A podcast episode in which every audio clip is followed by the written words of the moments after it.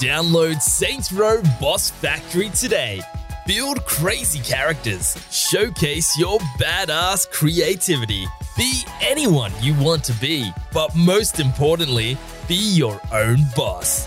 Download Boss Factory now for free on PlayStation, Xbox, and the Epic Game Store. Hey gamers, Jake Barros here from Press Start Australia, and this is your daily gaming news. It's not the Nintendo Direct we're particularly after at this time of year, but Nintendo has announced that a Nintendo Direct focusing on Xenoblade Chronicles 3 is happening later this week.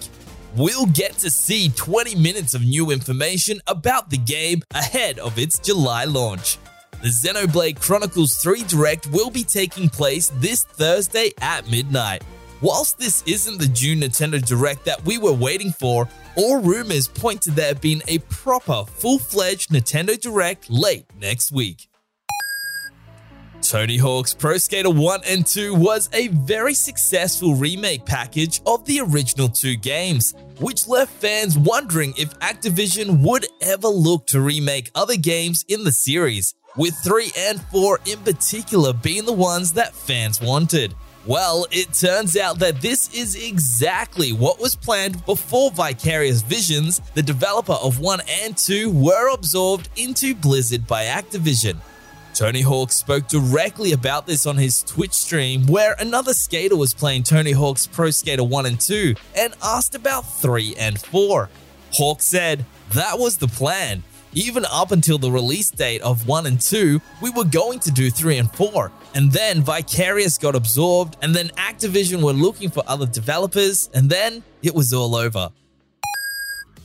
Last week, we reported on a leak that suggested that PlayStation were to announce a new PlayStation 5 Pro controller. And it seems as though that's just the beginning in terms of new PlayStation accessories. According to multiple sources and leaks this morning, Sony is set to unveil a new line of Pro accessories under the banner of Sony InZone. At least five accessories under this new line will be unveiled next week, including three new headsets and two new monitors. Earlier today, an outlet called 91 Mobiles posted the first information, as well as several images of three new Sony InZone gaming headsets, ranging from a budget headset all the way to a high end headset with noise cancelling.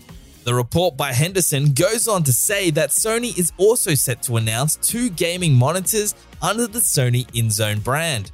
These two monitors will feature exclusive for PlayStation features, which includes auto HDR tone mapping and auto genre picture modes. One of these monitors is set to be 4K and 144Hz, with the other set to be 1080p at 240Hz. Both will have VRR support and low latency.